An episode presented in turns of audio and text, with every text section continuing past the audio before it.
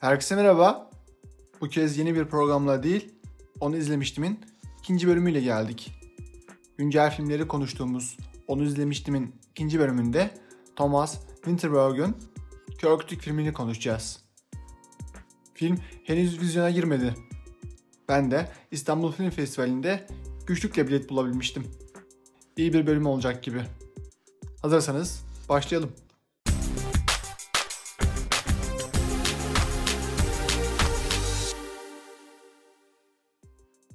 Dünyada bazı yönetmenler vardır ki ülke sineması o yönetmenlerle alınır. Ve onun filmleri hem o ülke için hem de o coğrafya için referans kabul edilir. Böyle yönetmenler zaman zaman sadık seyircisinin hüsrana uğratsa da genel anlamda üslubunu korur ve sinema tarihine geçeceğinin veya geçeceğinin farkında olma haliyle yeni dünyalar yaratmaya devam eder. Bunlara yakın dönem İngiliz sinemasında Ken Loach, Fransız sinemasında Michael Haneke, Yunan sinemasında Theodoros Angelopoulos, Türk sinemasında Nuri Bilge Ceylan'ı örnek verebiliriz. Son dönem Danimarka sinemasında ise bu nişaneyi taşıyan iki yönetmen var. Thomas Winterberg ve Lars von Trier. Birlikte Dogma 95 akımının öncülüğünü yapan bu başarılı iki yönetmenden Winterberg, Şölen filmiyle adeta akımın manifestosunu yapmıştı. Bu noktada Dogma 95 akımından bahsetmeden geçmek olmaz. Dogma 95 akımına göre filmler doğrudan doğruya saflığın ve doğallığın birer timsali olmalıdır. Filmlerde müzik kullanılması, hareketli kamera, yazılı metin olmaması ve her şeyin olağan akışında gerçekleşmesi akımın olmazsa olmaz kurallarıdır. Ancak böylesi katı kuralları içinde barındıran akım tahmin edileceği üzere sürdürülebilir olmadı ve kısa sürede etkisini kaybetti. Akımın diğer temsilcisi Lars von Trier'in filmlerinde kısmen de olsa hala Dogma 95 etkisi gözlemlense de Thomas Winterberg'ün akımdan tamamen sıyrıldığını ve kendine yeni bir yol çizdiğini söyleyebiliriz. Öyle ki filmlerinde akımın kesin kes yasakladığı motiflerin tamamını ustaca kullanıyor Winterberg. Bu motiflerin başarılı bir şekilde kullanıldığı filmlerden sadece biri ise bu podcast'in konusu da olan Kör Kütük filmi. Premierini Cannes Film Festivali'nde yapan, ülkemizde de İstanbul Film Festivali'nde gösterilen ve Onur Savaşı filminden sonra Winterberg ve Matt Mikkelsen'ı yeniden bir araya getiren Kör Kütük, bizi hem lise yıllarıyla hem de yetişkinliğin dayanılması zor, tüketen monotonluğu ile baş başa bırakıyor.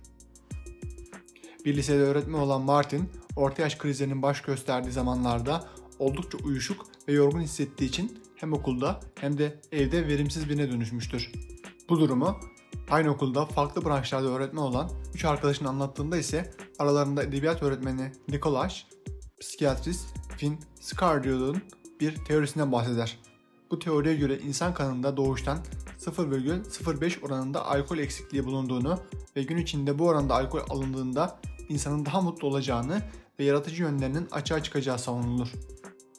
Ve 4 arkadaş bu teorinin doğruluğunu kanıtlamak için her gün bu oranda alkol almaya başlarlar. Danimarka'daki ve kuzey ülkelerindeki aşırı alkol tüketimine bir nebze olsun dikkat çeken Winterberg, yine sevdiği tartışmalı sulara giriyor. Komün filminde komün hayatının sürdürülebilirliğini ve komün hayatının açmazlığını ortaya süren usta yönetmen, Onur Savaşı filminde ise etik, saygı ve toplumsal değerler gibi konuları derinlemesine inceliyordu ki her iki filmde de bunu oldukça sert bir dille yapıyordu. Kör Kütük'te ise yine tehlikeli sularda geziniyor yönetmen. Hayatları yolunda gitmeyen ve belki de ölüme ramak kalmış 4 arkadaş, özellikle de Martin günlük belli oranda aldıkları alkolle okula geliyor, ders anlatıyor, üstelik de çok daha başarılı oluyorlar. Bu noktada filmin özellikle kuzeydeki aşırı alkol tüketimi düşünülünce alkolü özendirme durumunu gündeme getiriyor.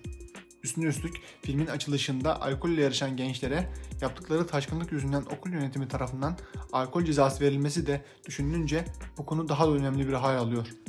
Ne var ki deneyimli yönetmen filmini hiç bu bilinmez sulara savurmadan dümenini sıkı sıkıya tutuyor ve kör kütüğün bundan ibaret olmadığını gösteriyor. Öyle ki bütün bu alkolle mutlu olma halinin birer yanılsama, birer günü kurtarma olduğunu gösteriyor.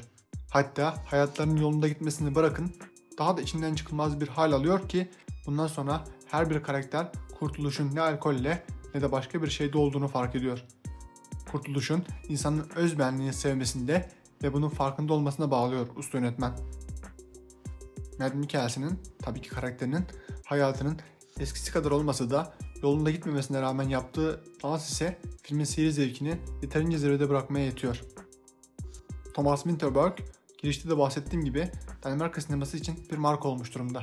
Onun sinemasına aşina olanlar hem Danimarka sineması hem de Kuzey sineması hakkında fikir sahibi olabilirler. Her ne kadar diğer filmleri kadar derinlik sunmasa da Kör Kütüğün insanı arındıran ve rahatlatan bir yönü var. Aralıklarla izlenebilecek bir film var karşımızda. Bu yönüyle de Winterberg'ün en rahatlatıcı filmi Kör Kütük diyebiliriz. Kişisel olarak benim favorim her ne kadar Onur Savaşı filmi olsa da Kör Kütük'te Mad Mikkelsen'ı tekrar izleme fırsatı verdiği için bir o kadar güzel bir film.